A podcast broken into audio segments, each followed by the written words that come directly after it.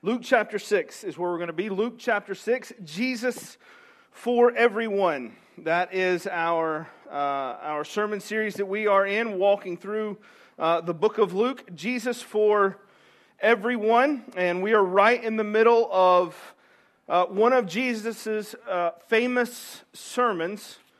Not the Sermon on the Mount, but its a lesser known cousin, the Sermon on the Plain and, uh, and we're going to look at what might be, uh, I, what I, I think some of us might consider to be the single hardest teaching that Jesus ever gives this morning. The single most difficult one for us to apply, the one that most of us, uh, that feels the most unnatural and that most of us would uh, really probably wish he had never uh, said. There may, there may not be any more teacher, uh, teaching that is, is more difficult than this one but also as foundational to what Jesus wants us to understand about who we are as Christians and about who God is and his nature. Uh, when I lived in, in Louisville, we lived there for, uh, for a few years. When I lived in Louisville, I worked at UPS, and because the the town's pretty big city. The seminary was there. The University of Louisville was there in town. And uh, there were a ton of students that worked at the facility where I was uh, at. It's kind of the, the main hub for UPS. Like 95% of their packages go through, uh, go through Louisville at some point. It's, uh, there's all kinds of people that, that, that there. Uh, and in my portion of the building where we were at, uh, we had guys that were there from Alabama, from Kentucky, obviously, but uh, Ohio, Michigan, South Carolina, Florida, Oregon, Missouri, Kansas, Maine, uh, kind of all over the place. We had people from, uh, from everywhere. And the thing about this group that uh, really kind of made us all both get along and kind of hate each other all at the same time is somehow we were all pretty big college sports fans. Uh, we, we all kind of had our allegiances, and there was a lot of smack talk and running our mouths. This would have been like 04, 05, 06. If you're familiar with Tennessee sports, it's not the best time to be talking smack uh, for most of that. Um, but that didn't stop a lot of us anyway, and it didn't stop a lot of those guys there that probably shouldn't have been uh, talking trash either. Uh, any win, any upset, any uh, anything that would, would happen, show up wearing school colors, uh, and it wasn't unusual for guys to kind of run their mouth at a level that far surpassed their team's ability to back it up. Um, and the funny thing is that uh, for, for a lot of us, the, the, that, that particular person that, that we uh, knew that was in our group there, that was in our, uh, our part of the building, for a lot of us, that was the only person that we knew that, had, that was attached to that school. Uh, so, so like, I, from I'm from East Tennessee. I don't know a whole lot of people from Oregon. I don't know a lot of Oregon fans. I don't know a lot of like Southern Cal fans. I didn't know any Missouri fans. I still haven't met any other Missouri fans. But um, like it's just like that's the people that you would know. So what would happen is that uh, I would begin to associate with an entire fan base the personality of that one person. Uh, I would begin to assume that uh, the way that one person acted, that's the way the entire fan base acted. And I, I would project uh, uh, the, the, the, Michigan fan that was there in our group, I would project that the way that, that he acted was the norm for all Michigan fans. I know it doesn't work this way, but it's human nature. This is, we all do this on some level, no matter how aware we are that that's not how, how it works. I used to usher at Neyland Stadium, so I had a pretty good idea of how bad Florida and Alabama fans were. I didn't need to meet new ones to know this, uh, but, but not some of these other schools. And I remember telling an, an Ohio State fan at one point that I thought he was a pretty good guy. He actually happened to be one of my neighbors, and I thought he was a pretty good guy, and that maybe the, the, the, the reputation that, that uh, Ohio State fans had uh, earned as being arrogant, classless jerks uh, wasn't as accurate as I thought it was. To which he said, No, you should probably meet a few more of us. That's probably right. That's probably, what, that's probably about right. Um, but I remember thinking at, at the time that uh, it, in the moment there was a powerful lesson for me there that knowing one person from a fan base, I was able to uh, either correct misperceptions that I had assumed, assumed about an entire uh, fan base or better represent the true nature of that fan base. By knowing one person, I was able to understand a little bit better about the way that fan base worked. And what we're going to study today, this powerful teaching that Jesus gives us, is, is, is uh, works in a way that can do the same thing. Because if we can get this right as, as, as Christians, if we can get this right, then we can be a person that corrects someone's bad assumption about the nature of God. We can correct their negative perceptions about who God is that, and show them what God is truly like.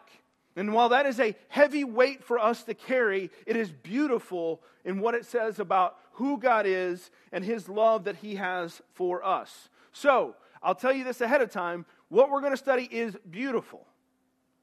But I'm warning you before I read this, it is really hard, and you're not going to like it. It is really hard, and you're not going to like it, which seems to be a pattern if you're following along in the Sermon on the Plain so far. Two weeks, last week, I said uh, that the, the, the, message that Jesus begins with and his blessings and woes is, uh, is uh, uh, that everybody wants to go to heaven, but nobody wants to die. Everybody wants to live in the kingdom of God, but, or everybody wants the kingdom of God, but nobody wants to live in it. Today is going to be an application of that point. And so let's see what it is that Jesus has to say and how challenging it is to us. So, Luke chapter 6, verse 27.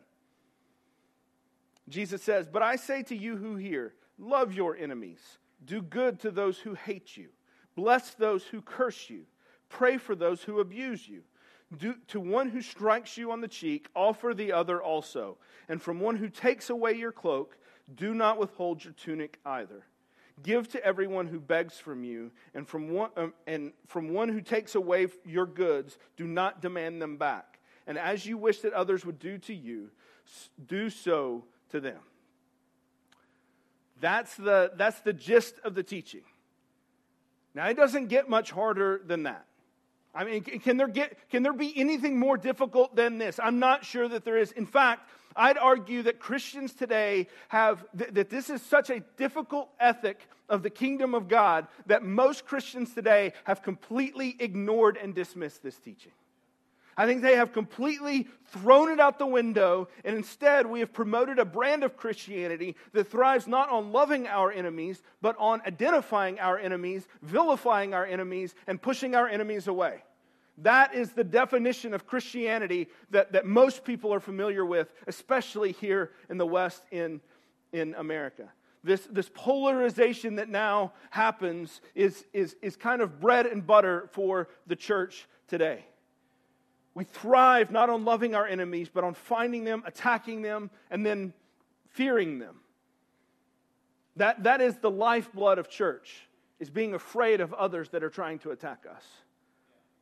Christians are as identified by the enemies we create as we are by the God we love, maybe more so.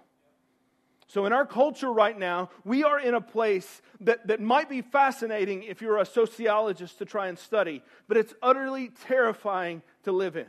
The ability in our world to connect is easier than ever. But what that has led to is not to a unification, but a radical polarization of groups that has essentially never existed in the history of the world before now. Not that there wasn't groups, but the ability to, to polarize one versus the other and, and to, to kind of create this constant pull. And you guys feel it. I don't have to tell you this. You know that it's there. This constant pull that, that, that, that says that on almost every level, on almost every conceivable thing you can think of, an us versus them mindset.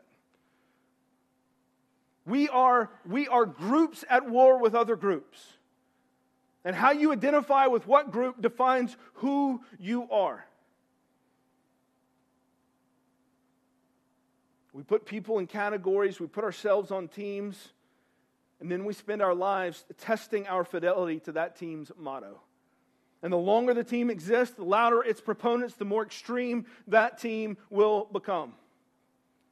And what you get is a person that identifies as, as certain things Tennessee fans, Democrats, pro school vouchers, anti this, pro this, pro vegan, pro carnivore, pro good moms do this, anti bad moms do this. Like, whatever. We establish our cultures and we say, this is what we are.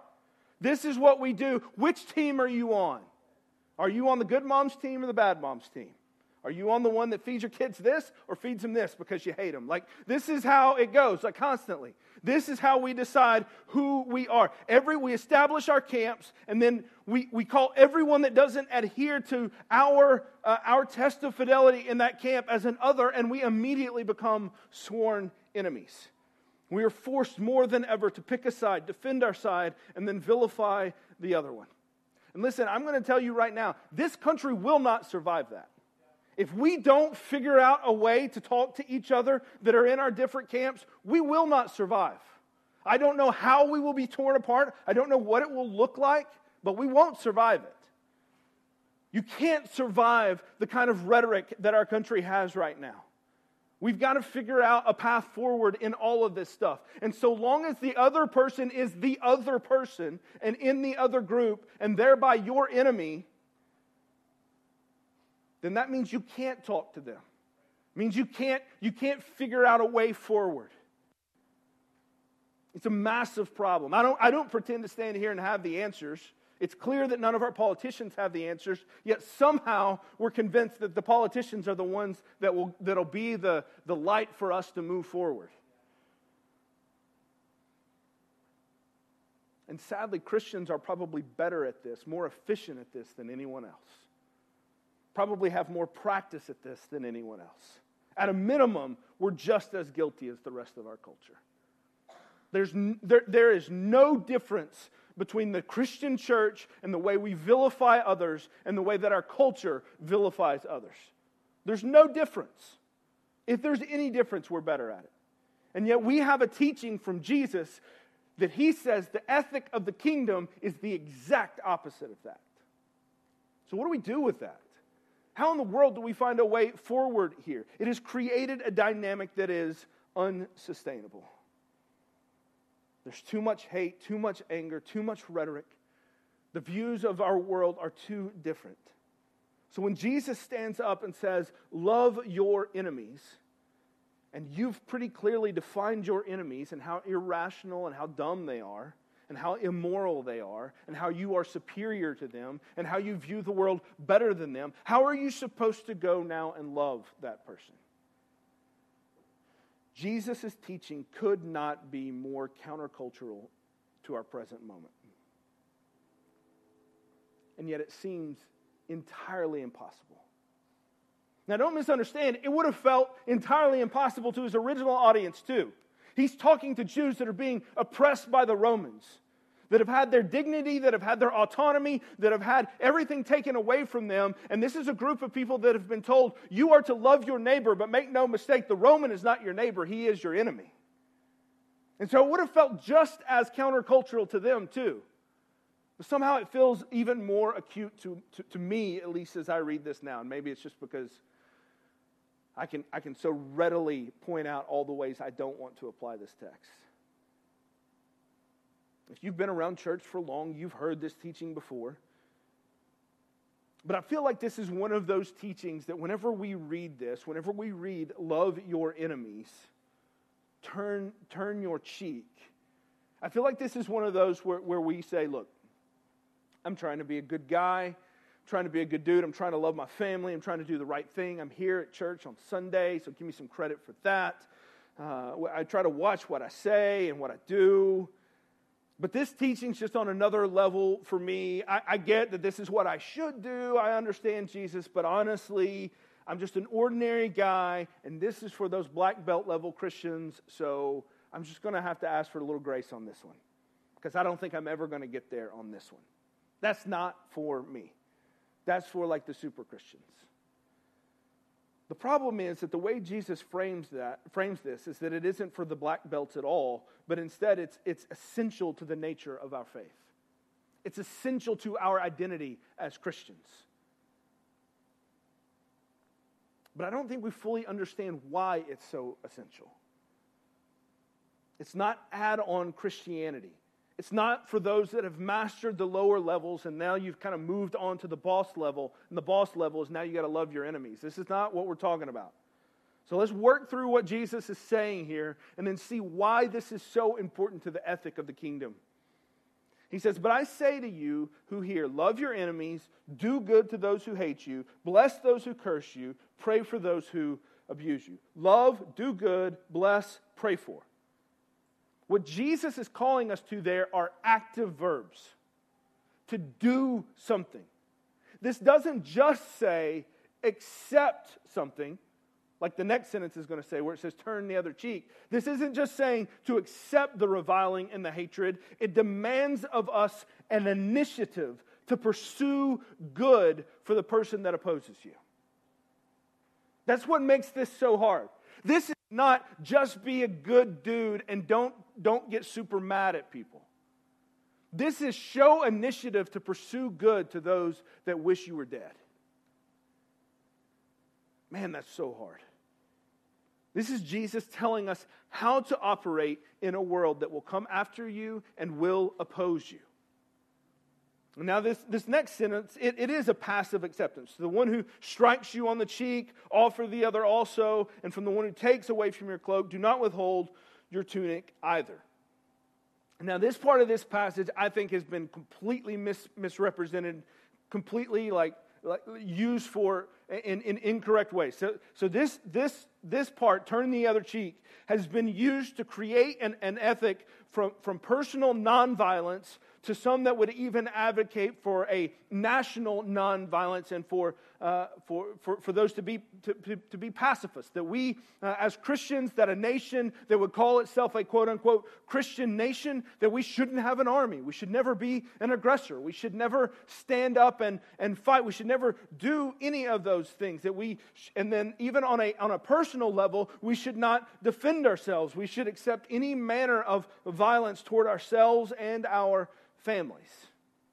Now, I think we can pretty quickly dismiss this on a national, st- national scale because if, if any act of violence must be accepted by a nation, that nation simply won't be, along, be, won't be around for very long.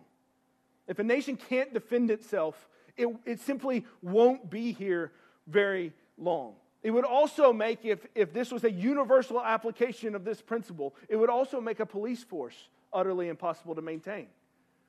So, this can't be a blanket pacifism in, in the sense of you're never allowed to do anything to defend yourself.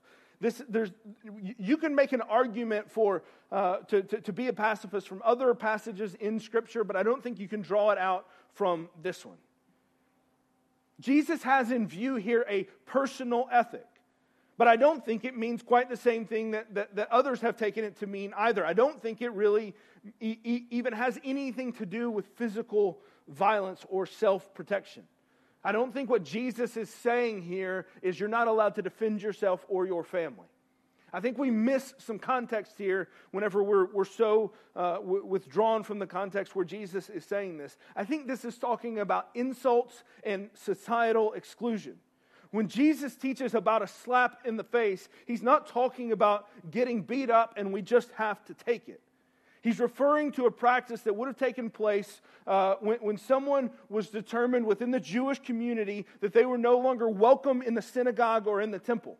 And what would happen is, whereas here we would practice church discipline, we would send a letter and we would say, You are no longer a member of this church. What would happen in the synagogue is if you were, if you were excommunicated from the synagogue, that would be done in a very public, very shaming way. You would be brought before others, and then the, the, the leader of the synagogue or the priest would, would, would, would slap you like publicly would slap you as an insult and a clear presence that you are not welcome here anymore. If you, if, you, if you follow Jesus before the high priest, before he is crucified, one of the things that happens when he is before the high priest is he is smacked in the face by the high priest. That is not, that is not for uh, the purpose of physical violence. That is to say, he is not welcome there. He is not one of them. He is no longer welcome as a Jew. So, what's going on here whenever it says that, that you're supposed to turn the other cheek? It's saying when you are reviled, when you are insulted, when you are excommunicated by those that were a part of your society, you need to turn the other cheek and be willing to absorb that insult. You need to be willing to take that in. You need to be able to, to, to, to, to take that. So, the, the, the, slap in the face was a form of punishment and insult, and you need to be able to brace yourself for another. Don't let it create in you a vindictiveness that drives you to retaliate. absorb the offense. It's not saying don't defend yourself from physical violence. It's saying absorb the disrespect and the insults that will be thrown at you because you follow me. The tunic was again a warning to his disciples if you're going to follow me, you're going to be abused and taken advantage of. When that happens, don't just look for vengeance. Go to the next level of absorbing the fact that you've been taken advantage of and then respond with grace and kindness. And listen, I'm not trying to soften this text. I'm not trying to, to, to, change it around. I think what, what Jesus is asking us to do, to absorb the offense, is, is terribly difficult. I'm, I'm a huge fan of, uh, uh, of the musical Les Mis. I don't know, we got any other Les Mis fans in here? We got a few. All right, so we, we got a few of you guys in here. I love it. Emily and I love going to, uh, to see musicals, and that is my uh, favorite. It's the story of a guy who kind of reinvents himself and, uh, and, and, creates a new life for himself when he gets out of jail. And there's one scene that serves as kind of a turning point for the main character, Jean Valjean. He is taken in by a priest. He's, he's been released from prison. He can't find any food. He can't find any work. He's taken in by a priest. And he, uh, when, he, when, he, when he's taken in, he's given food. He's given uh, something to eat, something to drink. Uh, he, is, he is fed. He is clothed by, by the church. And in the middle of the night, he, he, he wakes up and he realizes that everyone's asleep and he could get out the door with all the silver in the place. He, he could take all their silverware, he could take all of their stuff, he could take all of this before anyone wakes up. And he sees them as fools for leaving this out for him to take. And he does. He gets up and he, he takes everything. He escapes in the middle of the night, but he's busted by the cops and they bring him back to the priest. And the silver is laid out for the priest and for all the cops to, uh, for the, laid out by the cops for, for the priest to see, and it's all put out there. And the cops say, This man says that, that, that you gave him this silver. Now, we know that's not true, priest, but if you'll just tell us that that's not true, then we'll arrest him and he'll be back in prison for the rest of his life. Valjean later sings one word from the priest and he'd be back upon the lash. But the priest doesn't do that. Instead, he says to the cops that he had, that, that, that he had in fact given him the silver. That in fact, that, that, that uh, Valjean had left so quickly in the middle of the night that he had actually forgotten the best piece of silver that they had, the candlesticks. And so the priest goes and he grabs the candlesticks and he says, You forgot the best part, Valjean. Take this with you and go and use this gift to become an honest man. Valjean is so shocked by the generosity of the priest. He's so blown away by what has just happened because he realizes in this moment his life was in the hands of this priest. And the priest could have sent him to jail forever, but instead chose to show him grace. And it changes his life, becomes the catalyst for the rest of the musical. And I can't, I, every time I hear this part of the, the musical, it chokes me up. I, I love the picture that is there. And this is, this is what he sings in response to the priest's grace that is shown. He says, Yet why did I allow that man to touch my soul and teach me love? He treated me like any other. He gave me his trust. He called me brother. My life he claims for God above. Can such things be? For I had come to hate the world, the world that always hated me. Take an eye for an eye Turn your heart into stone. This is all I have lived for. This is all I have known. It is such a powerful witness when the priest absorbs the offense and does, and, and, and does exactly what this says. Whenever it, it says, and whenever they take your tunic, give your cloak also. When they take your silverware, give them the candlesticks too.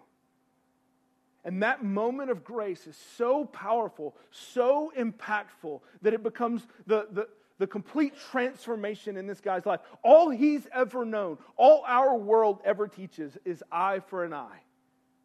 You do for me, and I'll do for you. What you do to me, I'll do to you. The way you wrong me, I'll wrong you. You take care of me, I'll take care of you. That is the ethic of the kingdom of this world, and it's all that Valjean had ever known. And so, whenever he's exposed to the kingdom of God and the ethic that says, I will show you grace and I will show you mercy, it completely changes his life. This is what Jesus is driving at here.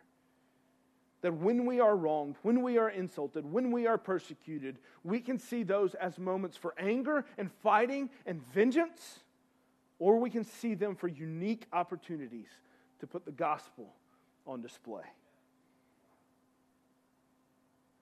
Verse 30, it says, Give to everyone who begs from you, and from one who takes away your goods, do not demand them back. And as you wish that others would do to you, so do to them. Again, what Jesus is saying here is not complicated. Like, you don't need a ton of exposition from me on this one. He says, Be generous to a fault. Be willing to endure insult, the embarrassment of being taken advantage of of looking like a rube, of looking like an idiot, of somebody saying, How could you be, how could you be so generous to that person? They're just going to blow that money anyway. Endure the insult, endure being thought of that way. The worldly rule is to do, uh, do unto others as they do unto you. Jesus says, Do unto others as you wish they would do unto you. And it completely changes the way you view people and you view the world. It's not matching another person's actions, it's setting the tone for new, more gracious actions. And then Jesus is going to go and explain why this is how we should live. I'm, gl- I'm so glad he does this, this next paragraph, because that doesn't always happen. Sometimes Jesus just says really hard things, and you're just left to be like, oh, that was a really hard thing. And he doesn't explain why he, he, why he sets it up this way. But here he's going to explain to us why this is the ethic of the kingdom. Here's what he says, verse 32. He says, If you love those who love you, what benefit is that to you? Now, as I read this, that question is going to come up a lot. What benefit is that to you? I don't know about you, but that question is pretty easy to me. Like what benefit is that to me? One it protects my heart and two it makes sure that somebody's going to, that, that people are going to be looking out for me. That's how. That's the benefit to me jesus. Like is this a rhetorical question? Because i got a pretty obvious benefit for why this is the way i live my life. If you love those who love you what benefit is that to you? For even sinners love those who love them and if you do good to those who, good, who do good to you, what benefit is that to you? Well, what benefit that is to me is people do good to me. Like, this is not a hard question, Jesus for even sinners do the same. And if you lend to those from whom you expect to receive, what credit is that to you? What credit that is to me is the interest that I charge them whenever I lend them stuff. These are not hard questions. I get a benefit if I live by the world's ethic. But what Jesus is trying to show us here is that benefit is insufficient in the kingdom. But love your enemies and do good and lend, expecting nothing in return, and your reward will be great, and you will be sons of the Most High, for he is kind to the ungrateful and the evil.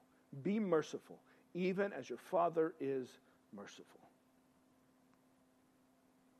I just love this teaching because the benefit that we receive by living by the world's ethic is obvious.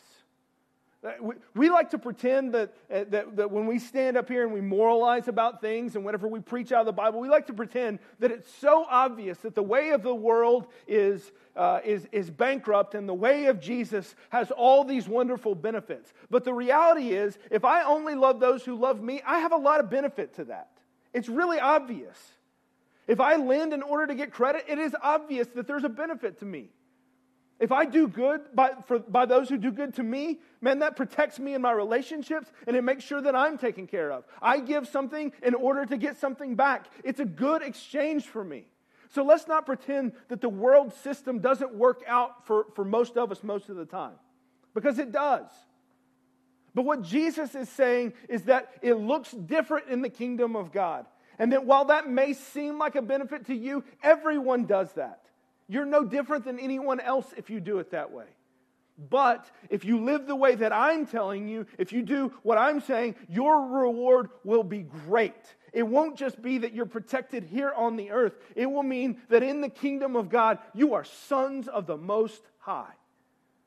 Not that you have earned that, but that because you have, have established yourself in that kingdom, that is how you can live. That is what you can know. You are a, a child of God, for he is kind to the ungrateful and the evil.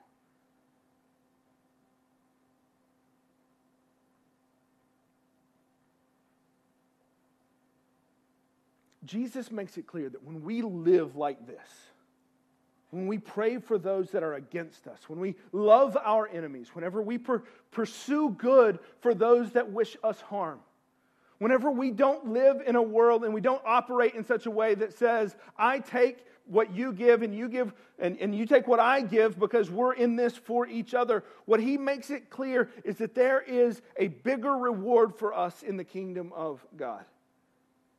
That we are setting our sights way too low if the only way that we operate is out of uh, uh, what do I get from you? What can I get from you? The world wants to convince us that following Jesus is a ticket to boring, unfun, unfulfilled life. Jesus says, I can teach you how to live in a way that will make you that, that, that will put you in a place that you cannot imagine the benefits of. The world says if you follow Jesus and you live like this, you'll be a fool. And Jesus says you'd be a fool if you didn't follow this teaching because of what I'm offering you. But don't miss the entire picture here. Love your enemies. Why? Because in so doing, you'll receive a reward that this world can't touch and cannot match. It is only available to those that are sons of God. And here's why this is so powerful. Because when you live in this way, you are able to show people that would otherwise never know who God is what he is like. Did you hear what I said there? If you live like this, you are able to show people who would never would, never pick up a Bible, who, who, who have a, a, a great assumption about who God is, and that is basically that He probably hates them. You get to show them, if you live like this, exactly what God is like. You can correct their misconceptions. I quote Tozer all, all the time. What we think when we think about God is the most important thing about us. And when you love your enemies and accept insults and pray for those that hate you, you get to show people what God is like because this is exactly what God has done for us. Romans 5, chapter, or Romans chapter 5, verse 3 through 8, it says this. It says, Not only that, but we rejoice in our sufferings, knowing that suffering produces endurance, and endurance produces character, and character produces hope. And hope does not put us to shame, because God's love has been poured into our hearts through the Holy Spirit who has been given to us.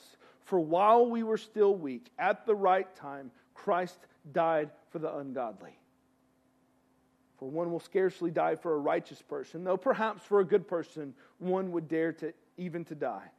But God shows his love for us, and that while we were still sinners, Christ died for us. Endure suffering. Endure the insults. Endure being, being excommunicated and, and being taken advantage of. Why? Because that produces hope because our hope is not in this world and it teaches others what God is like. And what is God like? That while we were still sinners, Christ died for us. While we were his enemies, he sent his son for us. He did not do unto us as we did unto him. Christ died for us. And it is his death that makes us sons and daughters of God. If God had waited till we had loved him before he loved us, he never would have done it. It took God taking the initiative to pursue us. Just as we are to take the initiative to do good on behalf of those that are our enemies, God did the same for us. He sent his son to do good on our behalf. He took the initiative to come for us, to love us, to save us while we were still enemies. He had to be the initiator.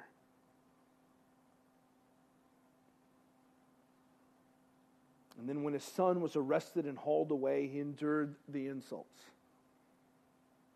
He was struck on his cheek. He had his tunic stripped from him. And what did he say? What did he do? He said, Father, forgive them. But you see, the world doesn't live this way. And that's exactly the point. The world has relationships based on what we can get from them. For so many of us, this is the, the, the, the, baseline for all of our relationships. This is the baseline for our relationship with our friends. This is the baseline for our relationship with our church. This is our baseline for our relationship with our spouse. What can I get from you? And based on what I can get from you, to that measure, I will give to you. Jesus says, I get nothing from you, but I give you everything.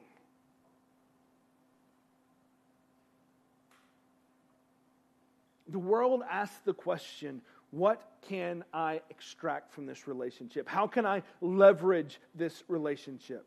We have an opportunity to show people what God is like, and that is a radically different approach to a relationship.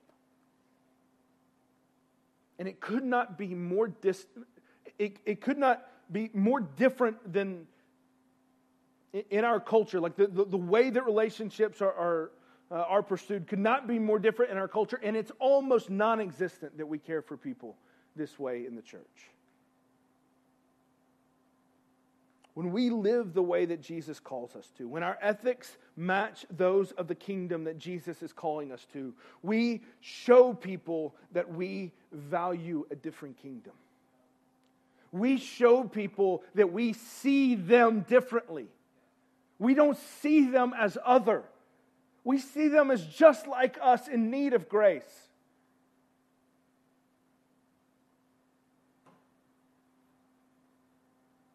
We show them that we fundamentally view the purpose and the way that this world works differently.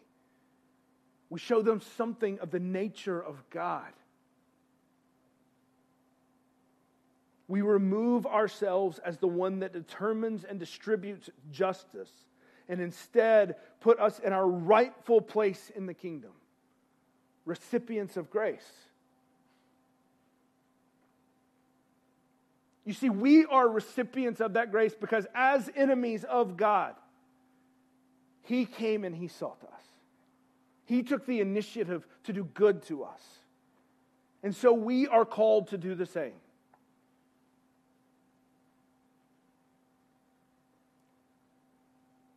The ethics of the kingdom are not fun in the sense of, like, oh, this is going to be great. I'm so glad that I'm following this guy. But the ethics of the kingdom teach us who God is and then who we are to be in extension of that. And it's all built on grace. The teachings are not hard just to be hard. They're hard because it shows us something of the character of God. And then it gives us a chance to be witnesses of that character. So, this morning, if you consider yourself on some measure to be worthy of the grace of God, that is, an, that is a complete oxymoron to say that, yet it's how most of the church operates. If you consider yourself to be worthy of the, the grace of God, then the way that you approach others is you need to be worthy of my grace. Jesus says that's not how it works in this kingdom. You weren't worthy of grace, and neither, of, neither are they. Stop waiting for them to make themselves worthy and show it to them uh, anyway. And in so doing, you represent me to the kingdom of this world. It's so hard. It's so hard. I, I, I can't stand up here and pretend that this is something that we can just do. We can't but we are empowered by the Spirit, and those that know grace show grace. And so that's the question that I have for you this morning. Do you know grace? And if so, what does it look like in your life when you show that grace? Let's pray.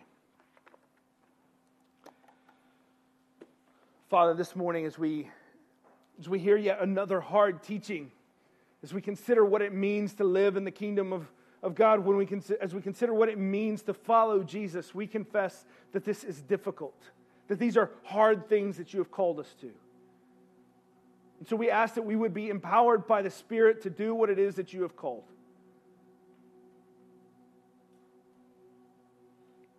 May we be able to fully represent your grace and your mercy to someone who, who otherwise does not know you.